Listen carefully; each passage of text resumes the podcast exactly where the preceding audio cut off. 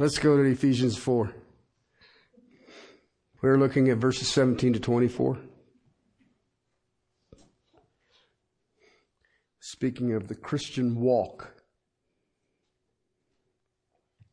If you would please follow in the reading of the Holy Word of God, beginning at verse 17 through verse 24. So this I say and affirm together with the Lord that you walk no longer as the Gentiles also walk in life in the futility of their mind, being darkened in their understanding, excluded from the life of God because of the ignorance that is in them, because of the hardness of their heart. And they, having become callous, have given themselves over to sensuality for the practice of every kind of impurity with greediness. But you did not learn Christ in this way. If indeed you have heard him and have been taught in him, just as the truth is in Jesus, that is in reference to your former manner of life, you lay aside the old self, which is being corrupted in accordance to the lust of deceit, and that you be renewed in the spirit of your mind, and you put on the new self, which is in the likeness of God, has been created in righteousness and holiness of truth. Father, you know my struggles with this text over the last month or so. So I beg your help. I pray that your spirit and your people will teach. I pray that your word will become alive in the reality of the understanding of this. As the Apostle Paul says, it will open the eyes to the revelation that is at hand. Father, I am not adequate to uh, to teach this, so I beg you to teach it. And Father, uh, we who are called by your name will hear. But Father, I pray especially for those who may be deceived, that they understand the danger of where they are. Father, in the time of preparation for the incarnation of Jesus Christ. Pray that we understand the joy of our salvation. My King, my Lord. Amen. We are in a text that uh, basically put off the old, put on the new. Very simple, very easy. I shared with you that this book is basically split in half. First three chapters deal with who you are as a Christian. Last three chapters, this is what a Christian looks like. It's amazing, and I've shared this over and over again, that most Christians knows what we're supposed to do, but very few Christians seem to understand their position in Christ with the access to the power that is available to every child of the living God. And that way you see uh, divisions in the churches, you see divisions among the saints, you see uh, heartache and suffering. Ladies are getting ready to do be anxious for nothing. Do you understand that anxiety is a sin? So does I just bust your bubbles or what? why worry if I'm just going to go to glory to see Jesus? What is there to worry about? Money? Uh, you can't take it with you. I mean, it doesn't make sense if you think about it. But if you look at the first three chapters of what we looked at, you know, I can just go back to one verse that says, You have been blessed with every spiritual blessing in the heavenlies. And your problem is, Okay, and you know, people can look at me and say, "Well, you're just callous and all the rest of it." Because I had somebody, it's been a while ago, was talking to me about, about people and they're dealing with death situations and, and how awful this was and how the trauma was there and the family was there. And he looked at me and he says, what do you have to say? And I was like, absent from the body, present with the Lord. Well, that's cold hearted. Really? This was a pastor. Okay? See what I'm trying to get at? If you're going to start looking at this book, you can't pick and choose. I'm here temporary. Paul says it over and over again. Better to be with him. But if it's for your benefit, I'll stay here. You ever thought of that? You ever waited? I don't know. You know, people say, well, you're just getting older because you get older, then you just, they ain't got nothing to do with it. Age has got nothing to do with it. There are times I long to see him, hang out with him. The lion and the lamb. How cool. Here, kitty, kitty. I mean, you know, the baby's playing with vipers. Anybody got a snake? There's a kid over. But you see what I'm trying to get at? If you're going to believe this book, you can't choose what you want to believe. Do you understand that if I look at this book, it only perfects my soul? That's all. Do you know that this book is to be more cherished than gold, much gold? And yet we've already looked at it that he has given every child of God a gift. And among the gifts, he has given gifted men for the equipping of the saints for the work of ministry. That's church. But because of my position, there must be a change because of who I am, who you are in Jesus Christ, there needs to be a change. There has to be a miraculous change. Because of what was done for us, we must change. We must be different. You know, I listen to people. Well, how do you know this God thing? I said, because my nature changed. What? My nature changed. I am not the same person I was yesterday. And it continues to change. And it's not a change of behavior modification. It is my desires are eternal.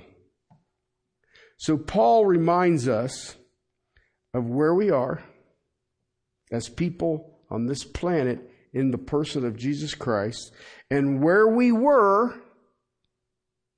Sometimes we forget and dealing with where we're going. That's, that's what this text literally is. Off with the old, on with the new. This is where you were. This is what Christ did. This is where you're going. Okay? When I look at this section, 17 to 19 is the walk of the old self, 20 to 24 is the walk of the new self, and it is a contrast. All right? And it's it's really amazing in the economy of words that the apostle Paul summarizes every man, woman, and child before Christ. And then he summarizes every man, woman, and child after Christ. It's pretty impressive, actually. But also, when I look at it today, it's an exhortation to the church. It's an exhortation to the body of Jesus Christ, which is the church. So, I want to look at the old man. We're working our way through that. And there's four characteristics that is the old man, and none of them have changed. And last week, you look at verse uh, 17. He uses the word Gentiles, and I told you that Gentiles has two references. One is non-Jew. You have Jews and you have Gentiles. Now, under the new covenant, you also now have Christians. So there's only three types of people on the planet Gentiles, Jews, and Christians. All right? But when you think about a Gentile, it also has to do with what I would call a religious system. I just lump it all in. When I see Gentile, I think pagan. Okay? Heathen. Some of your translations may even say that. It is a person that does not know God, but worships fill in the blank. Um, I mean, a woman may worship a man. A man may worship a woman. They may worship wealth. They may worship big houses or small houses, fast cars, slow cars. Just fill in, you know, a football team. Okay. We worship. We were created to worship. And look at it. There's not a human being out there right now that does not worship something. Okay? That's a pagan. But he says here that these Gentiles walk in the futility of their mind. The word futility I shared with you last week. It means uh, useless thinking. Okay? I kind of look at it as uh, self-centeredness. If you've ever run into selfish people, what is consuming in their thinking? Self. Okay? And you know what? Between you and me, that's useless. That is absolutely useless. Okay?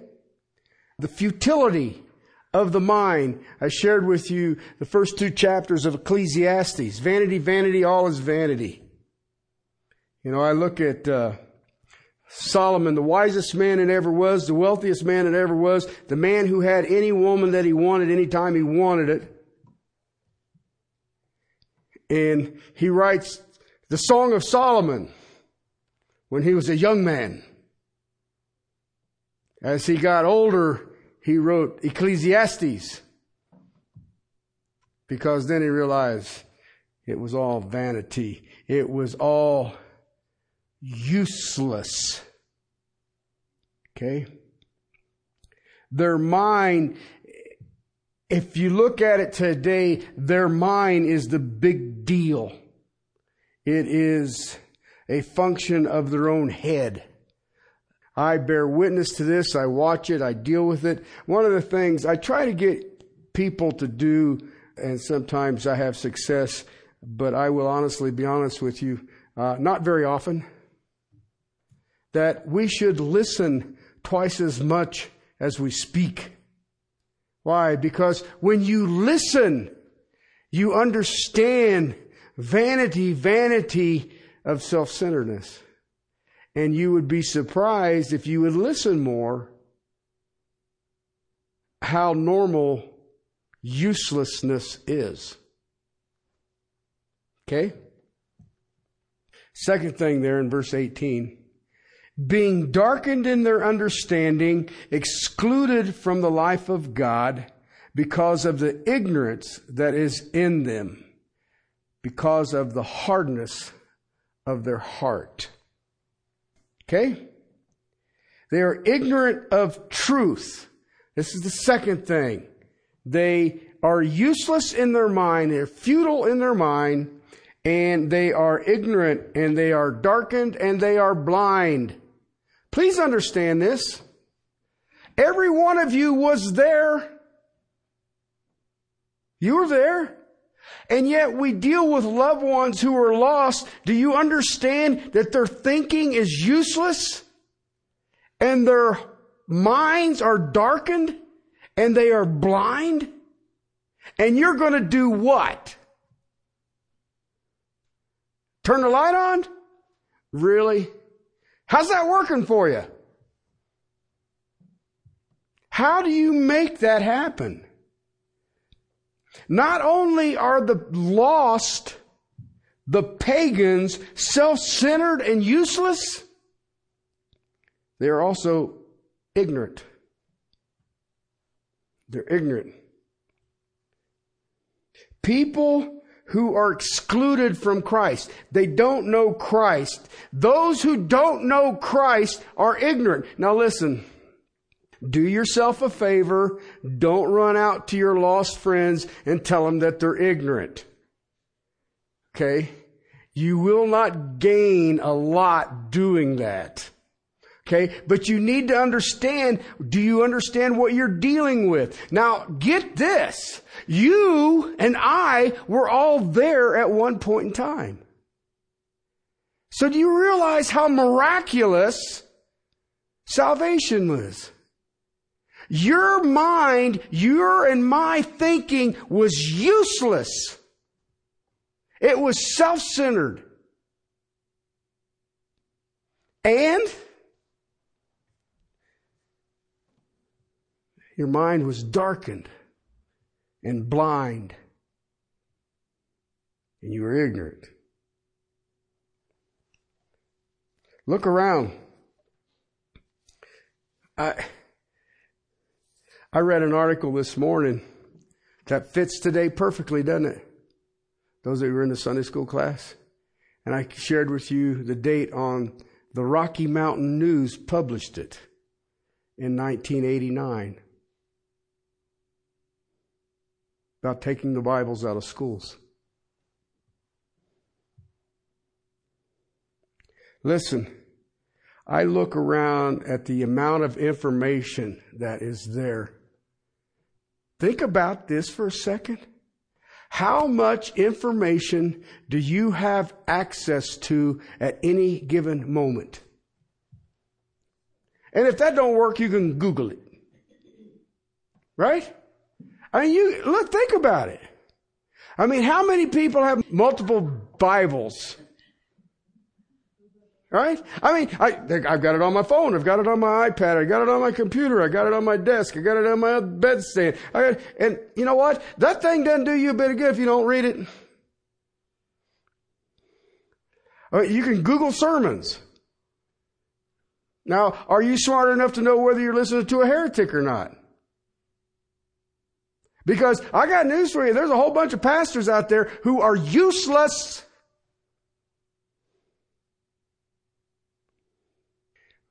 I look around and we are drowning in college graduates. It's amazing to me. I don't even think we know what to do with all of them. But we have a lot of educated people. And I listen. I, I listen a lot. And I've learned something very interesting about the lost. They are now at a place that all they have to do is make the statement and is therefore true. And it doesn't matter how stupid it is, but it's true. I listen to it. It's, it's out there all the time. And it's truth. It's truth. Why? Because I said it. Do you realize how dangerous that is? Okay, but that's the lost. Now you think that's bad. You and I used to be in the same boat. I believe this. Why? Because I want to. This is easier.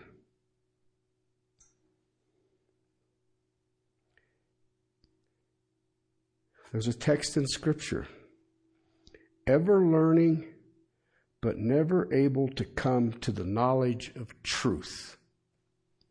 2 Timothy chapter 3 verse 7. Ever learning but never able to come to the knowledge of truth. And people say, well, the Bible's an old book. It doesn't stand up. That does. I know a whole bunch of people who are learning for no apparent reason. No apparent reason. Paul is showing us that there is a natural inability to understand the things of God. It's of our nature not to understand the things of God. You know what? Lost people can't. There was a time in your life that you couldn't. The mind was useless. And a useless mind cannot gain truth. I've had people ask me, they're moving to make it so that churches, if the church does a wedding, they have to be able to do uh, homosexual weddings. There's a lot of legislations that's laying underneath they're trying to do that. And I have people, of course, ask me, where do you stand on that? And of course, they know I'm a pastor. So where do you stand on that? And I said, I smile at him. I said, I agree with Plato. What? Yeah, I agree with Plato. Oh, what did Plato say? He said it wasn't natural.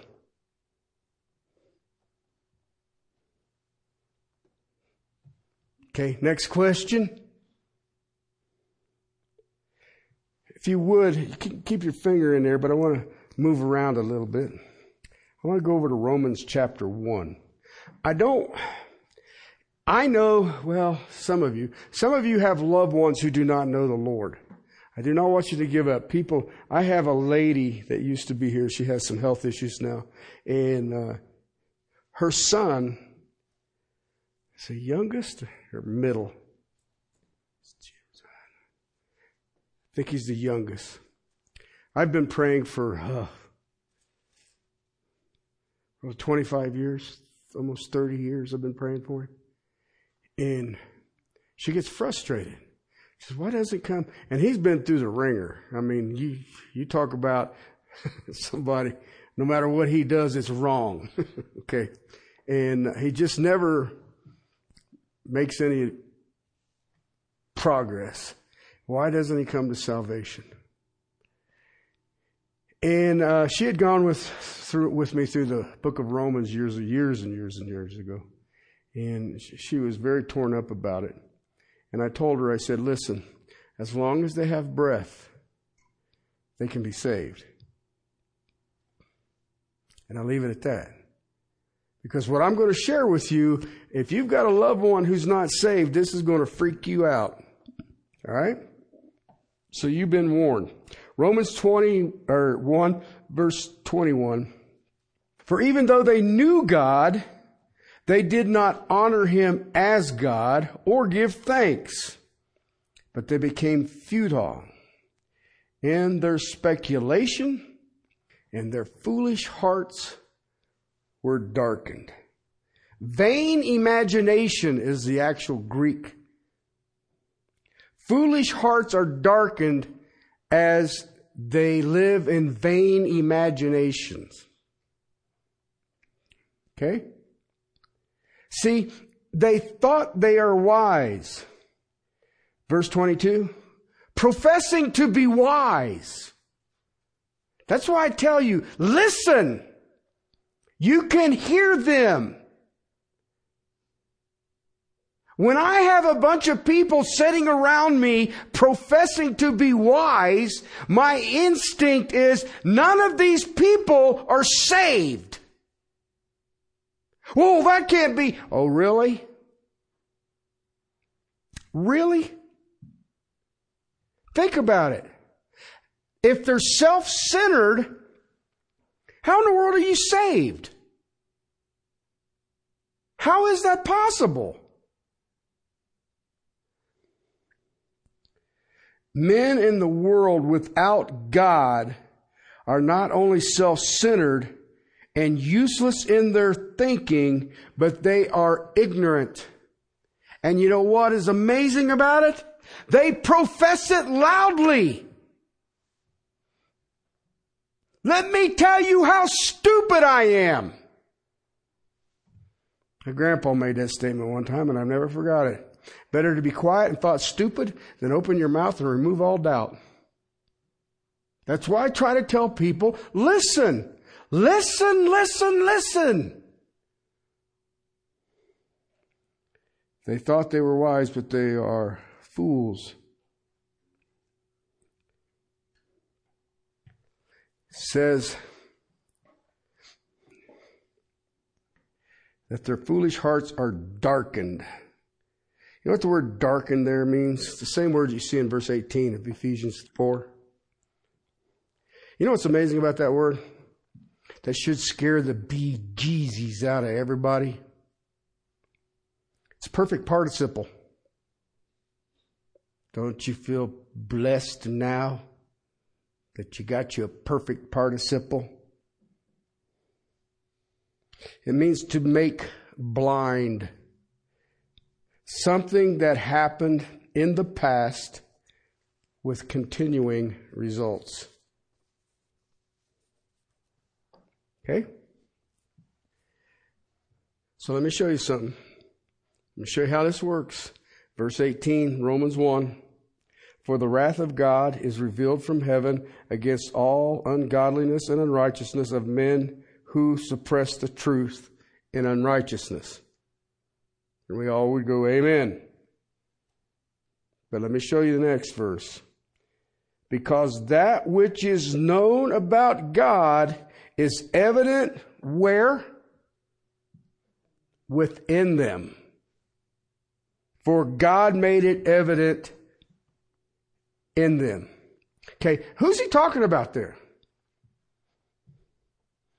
Every man, woman, and child's ever been born. Now, when I was in public school uh, a few years ago, they taught us evolution and creation, okay, as theories. There was no science theoretically to back them. Okay, now if you go and listen, what do they say evolution is? Scientific truth. Okay? Unless you hold it up to science. Then it ain't. It's impossible. Evolution is impossible. Okay, the laws of thermodynamics. Second law says anytime you use energy, you have a decline in matter. How do you get evolution out of that? Okay? And I won't get into DNA and all the other things that are out there. But, you know, I'll listen to anything they want to tell me as long as they come up with a new theory. But the theory they've got right now don't work. And there's scientific proof. And by the way, the laws of thermodynamic, that is a law. You know what that means? I don't care how bad you don't want it to happen. It's law. Okay? It's like the law of gravity. You can sit and tell me all day long you don't believe in it, step out that window. Okay? That's a law. But when I look at it, it says here, God has made it evident to them and then verse 20 says, For since the creation of the world, his invisible attributes, his eternal power, divine nature have been clearly seen, being understood through what has been made, so they are without excuse. That's pretty straightforward to me. So when I look at this text and it says darken and it's a perfect participle, what we would call a continuing problem. Okay? This continuing problem has a permanent result. What? It is the blinding of the mind. Remember two weeks ago? This whole thing is based on your mind. The mind of sin. That's what this text in Ephesians 4 is teaching us. Listen, there's another side of this. I was a little reluctant to get into it, but I've changed my mind. I'm going ahead and step into it. There's this cloud that hangs over this, just sort of over this whole understanding this theology. They have their understanding darkened. The longer they reject, the darker their understanding. Do you understand what I'm just said? They're not becoming wiser, they're coming more foolish. Right? So when did this happen? When did their understanding darken?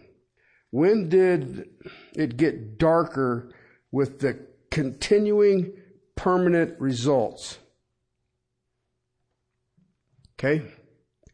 Let me explain something to you. And I do this as loving as I can. This is seen as the judgment of God. Remember what he said? Verse 21.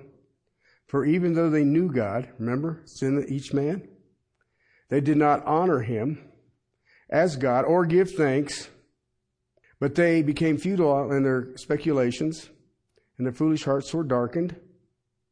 Professing to be wise, they became fools, and they exchanged the glory of the incorruptible God for the image in the form of corruptible man, of birds, four footed animals, and crawling creatures. Okay? Therefore, because they did not glorify God, therefore, because they did not give thanks to God, therefore, because they rejected God, God gave them over to their lusts of their hearts, to impurity, so that their bodies would be dishonored among them. Tad bit tough. Listen, they're alienated from the life of God. They're cut off from God's life and they are ignorant. If you are not in God's life, then you are ignorant and you are striving in futility.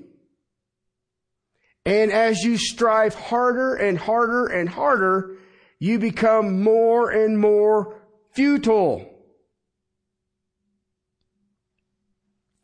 And God will at some point willfully harden their heart. Then the sovereign God darkens their understanding. That is the pagan, that is the Gentile that is out there. That is the loved ones that you know that reject everything that you share with them. They have no ability without divine intervention.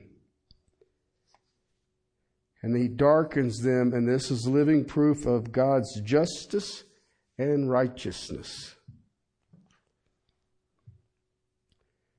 And it goes to a point, if you go through chapter 1,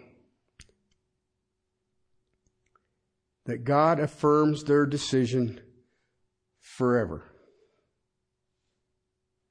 And at some point, He will give them over to a depraved heart. Okay? A depraved heart is the place of your conscience, your heart is. A depravity means found useless for its intended purpose.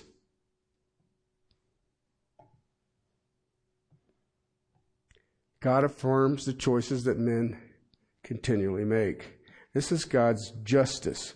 Okay, this is God's wrath. Okay, now, most of the time when you think about God's wrath, you think about God's judgment, you think about Sodom and Gomorrah.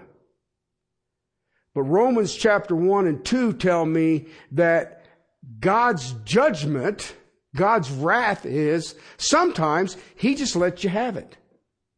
You think that this is going to make you better. You think this is going to make you happier. You think this is going to be your rah, rah, rah, rah. God says, here, take it.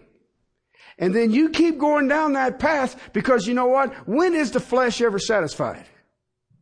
So you just keep going down, keep going down, keep going down, keep going down. And at some point, God says, enough.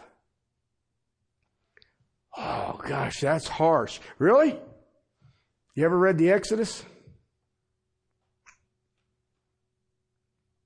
Pharaoh hardened his heart. God did a miracle, said, Let my people go. Pharaoh hardened his heart.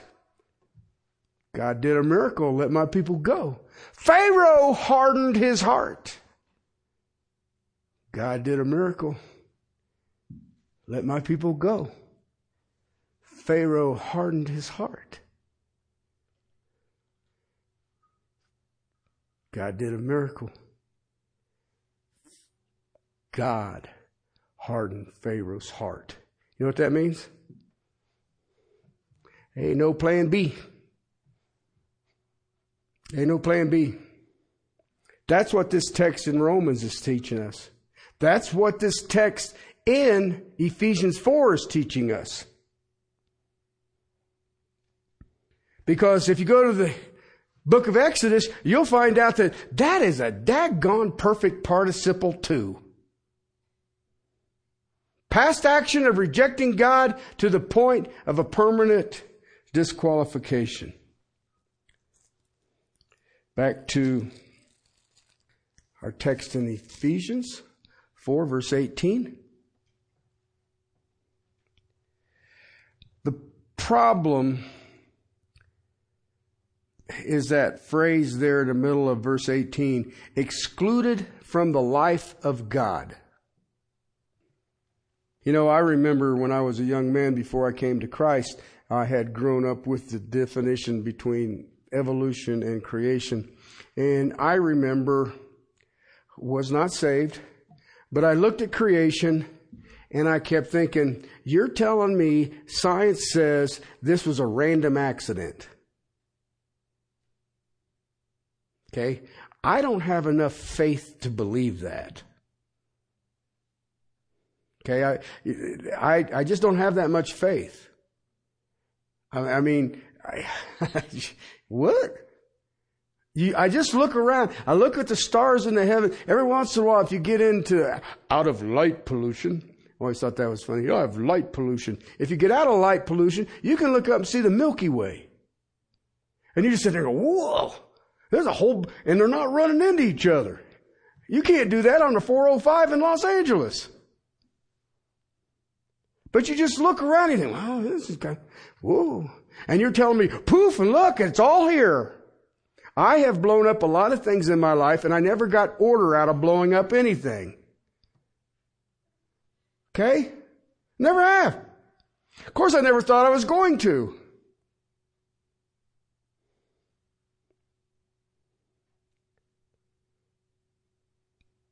The problem is a person who is alienated from the life of God. If you think about it, God is truth. In the beginning was the Logos. The Logos was with God. The Logos was God. Okay, the word Logos is the word we get logic from. So who is logic? God. And yet man in his ultimate uh, pride thinks he is. That's that self-centeredness. Remember, Somebody said, I am the way, the truth, and the life. Who was that? That would be God. I mean, I had somebody actually tell me one time, well, Jesus never claimed to be God. And you're like, what? I never read that anywhere. What Bible are you reading? He claimed to be God. That's part of the reason they thought they should kill him.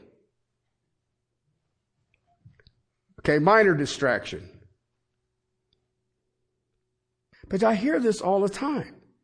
You know, I, I have a friend, very intellectual, very accomplished person, and me and his his lives keep running back and forth. I've worked on his motorcycle a few times in the past, and he's a he's a wonderful guy, and he travels all over the world. He's an art guy.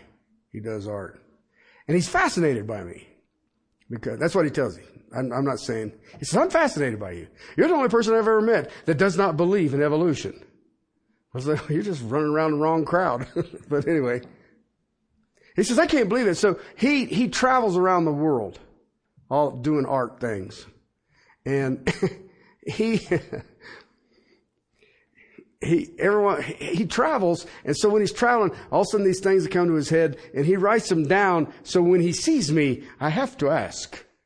Because it's, it's, it's comical if I didn't realize that, you know, you're going down a road where you're looking for a depraved heart that you can't come back.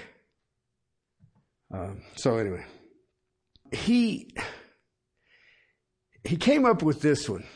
and he's he's so profound, professing to be wise. I'm so profound. I'm so profound. Watch, watch, watch, watch. All right. He says, I have a question. If I were to believe as you believe, that God spoke all of this into existence, then I have to ask a Simple, very simple question. But I've been dwelling on it. Said, okay, what is it? He says, then who created God? you, sit there for a second, you're like, boom, boom, boom. I was like, well, if he was created, then he's not God. What? if he's created, he's not God. Wow, I never thought of that. Yeah, I know. well, I thought that was a big question. Yeah, okay.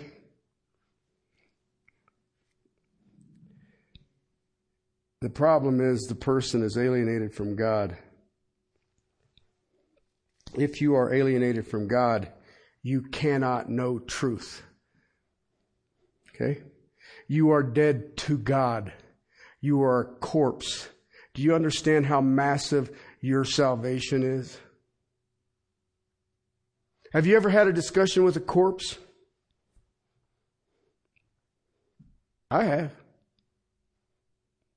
My friend, he died they spiffed him all up before they cremated him. They said, Here, go in there and look at him. I looked at him and said, Todd, you ain't never looked that good ever. You know what? He didn't argue with me. Do you know that? So how miraculous is your salvation? Because you're no different than a corpse. You are dead. You have no life in Christ until He saves you. The corpse can't listen. I don't care how slick your presentation of the gospel is, it will not have an effect if God doesn't do it. Listen, for the lost to hear God takes divine intervention. That's why I tell you that salvation is a divine invasion of the soul. That's why I say if you know somebody who's lost, all you can truly do is fervent prayer. You have no plan B. I don't care how slick you, well, I'm going to use the Romans road of salvation. So what?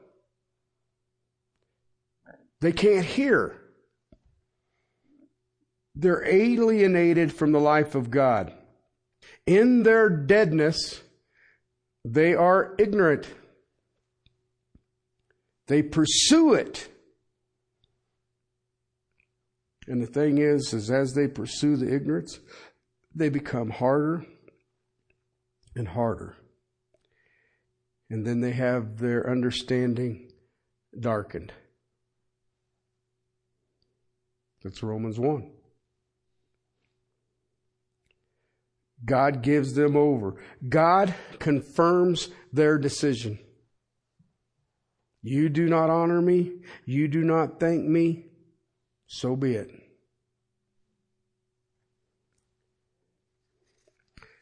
See, Romans 1 is God's judgment against the Gentiles. Okay? Now I want you to think about something. Just, I, just, this a little footnote. I just want to throw this in here. Okay? The apostle Paul went to the Gentile world and planted churches. Thriving, strong churches all over the place. Okay? Right? Right? Okay. What Bible did he use? He did. Old Testament. Old Testament. How much did the Gentile nation know about the Old Testament? Zero. So how in the world? Oh, the divine invasion of the soul. It's an amazing thing if you think about it. And yet we want to use tricks and smoke screens and music and all of this other stuff. And you know what? The apostle Paul, you know, that's what I ask people. Well, who, you, do you need a worship leader? Well, who was Paul's worship leader? I don't know. I mean, you can't compare him to any church planter that you've ever heard of. And he went to people who had absolutely no biblical understanding and gave them truth and they believed. So if you look at the end of verse 18 here, because of the hardness of their heart, their ignorance grows. This word hardness that you see there,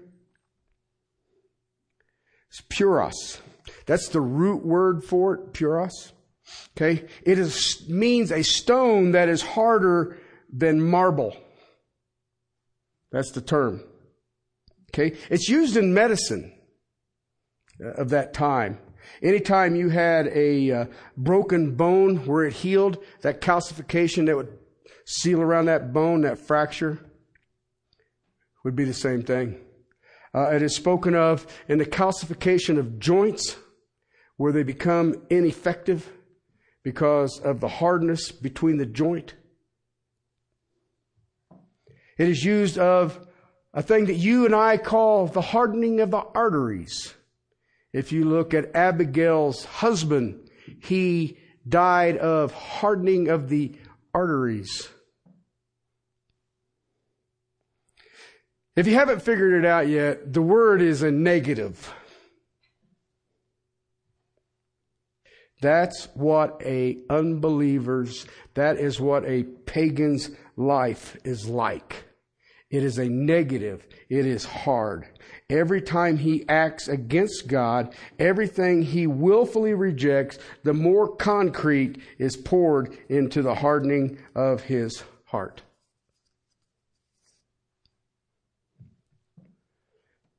I look at it when I read this stuff and I think about it. The first thing I think of is something that is living that becomes stone hard, and I think about petrified wood.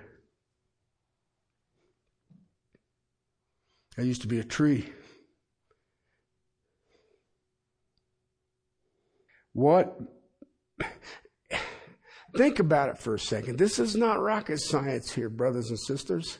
Think about what man does to remove his guilt, to appease his conscience, to make his life less remorseful. Think about it. It's all around you. I'll take painkillers. I'll take uppers. I'll take downers. I'll take rounders. Right? Why? Anything. I'll be, I'm going to binge watch some kind of TV show. And that will do what? But, but you see what I'm trying to get at? Man's conscience is there, and yet man wants to do everything he, he can to remove his remorse for rejecting the life of God. The conscience becomes seared as a iron, Colossians says. It's branded. You ever seen a brand on a cow? It's weird because you, you can kind of squeeze them and rub their back and it's all woofy. And then you get over to the brand, it's, and that's what happens. That's what we do with our conscience. We slowly sear it. We have a petrified heart. It doesn't sense understanding. It becomes permanently darkened. At some point, God casts the final judgment. Okay, I'll give you one more verse because people's like, well, where, what, where is, how? Thought you'd never ask. The Gospel of John, chapter 12, verse 37. But though he had performed so many signs before them, yet they were not believing in him. Okay? This is one of those things that I watch people, well, I want to see some miracles. They don't work. They don't work. I don't care what the miracle is. These people watched a man raise the dead and they crucified him. Verse 38. This was to fulfill the word of Isaiah the prophet, which he spoke. Lord, who has believed our report, and to whom has the arm of the Lord been revealed? Verse 39 For this reason, they could not believe. For Isaiah said again, He, this would be God, has blinded their eyes and hardened their heart so that they would not see with their eyes and perceive with their heart and be converted, and I heal them. They didn't believe. Even with the miracles that Jesus Christ was doing, even when they would publicly announce, no man has ever taught like him. All that they had seen, all that they had heard. And it wasn't enough. It wasn't enough. That's, what I meant, said earlier. They reject the evidence. So do you see why now you can listen to these people? And if I say it, it's true. Why? I don't want remorse. I don't want my conscience to be bothering me. So I'm going to say whatever I want, and that's truth. Okay? And because I said it, if, if you don't agree with me, then you're a fool. And their hearts are hardened.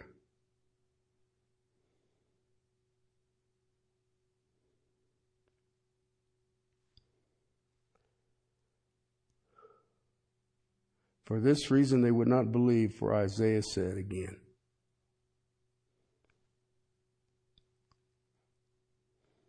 Listen, they were blinded and they couldn't see. We have an adversary. Did you know that? He is the father of lies. Okay. That's who you're fighting against. When you're sharing your gospel with a loved one or coworker or whatever, do you understand what you're up against? You're fighting the adversary. You're fighting the father of lies. Okay? But our adversary knows this, that you sometimes forget that Christianity and the truth of God is an issue of the mind. Okay? So I will remind you of 2 Corinthians 4. The God of this world has blinded the mind of those who believe not. He blinds the mind. Okay? A man continue in this path, somewhere God will blind the mind. And once that happens, there is no longer any grace. They can't come back. Okay? That is God's judgment. That is God's righteous judgment. That is God's wrath. A permanent understanding of darkness. Ever wonder why they don't get the message? You ever wonder when you share and they don't get it? You know, I look at people, I'm at a little bit of a disadvantage here. In my uh, hometown, people are freaking out over what it is I do now. It's fascinating, actually. But the difference is I tell people my nature has changed. Most people now today who know me have only known me as a Christian. Okay? I remember what I was. It don't go very far. Because I don't want to ever take any of it for granted. I don't want to ever become complacent. I want to continue to grow in the grace that is in Christ Jesus. With every, every breath I am graced with, till that day my faith becomes sight. Now, when I share with some of the people that I kind of grew up with, that kind of freaks them out because uh, they knew how I was. But you know what? It hasn't changed any of them. It hasn't changed any of them. The only thing that's changed is they'll text me and say, Can you pray for me? you got the red phone, don't you? And I'm like, No, you do. You ever wonder why they don't get it? It's petrified heart. It's petrified heart. They are self centered, useless, and ignorant. And you think you got a scheme that you can walk in and slide that in on somebody? You're as foolish as they are. I can't slide that in. I live my life to the glory of my King, period. And if nobody follows, so be it. So be it. But there is a third thing they become shameless. When they remove their remorse, they remove their conscience with a branding iron, guess what? Nothing bothers them. Nothing bothers them. They become shameless. I'll look at that next week. My King, my Lord, thank you. Father, uh, as I go through this, I think about men and women that I uh, share my life with, I share my gospel with, I share the power of the risen King with, and I understand that they have petrified hearts. But Father, you know I've gone through my list. I pray that your judgment isn't upon them, that they step into an inability to know the life of Christ. Father, I pray for those who are here. Father, I pray that there are no petrified hearts. Father, I pray that there is no one here that is self centered and ignorant and useless. But Father, uh, you know the hearts of men. Father, you have shown us that it takes a divine invasion to the soul, to the conscience, to the heart, to the mind. And I also know that we have an adversary that plays games of lies with that very thing. So, Father, help us stay in our humble hearts, on our knees, fervent prayer for our loved ones, for our co workers, those people that are in our lives that we know don't know you. Father, I pray for those who do know you to become stronger with every breath. Their faith grows, they stand in the glory of the majesty of the King of Kings and Lord of Lords. In that unity of the faith, as we grow in our knowledge of Christ, reflects in our walks, our words, our attitudes, and our actions. To you, my Lord, in Christ's name, amen.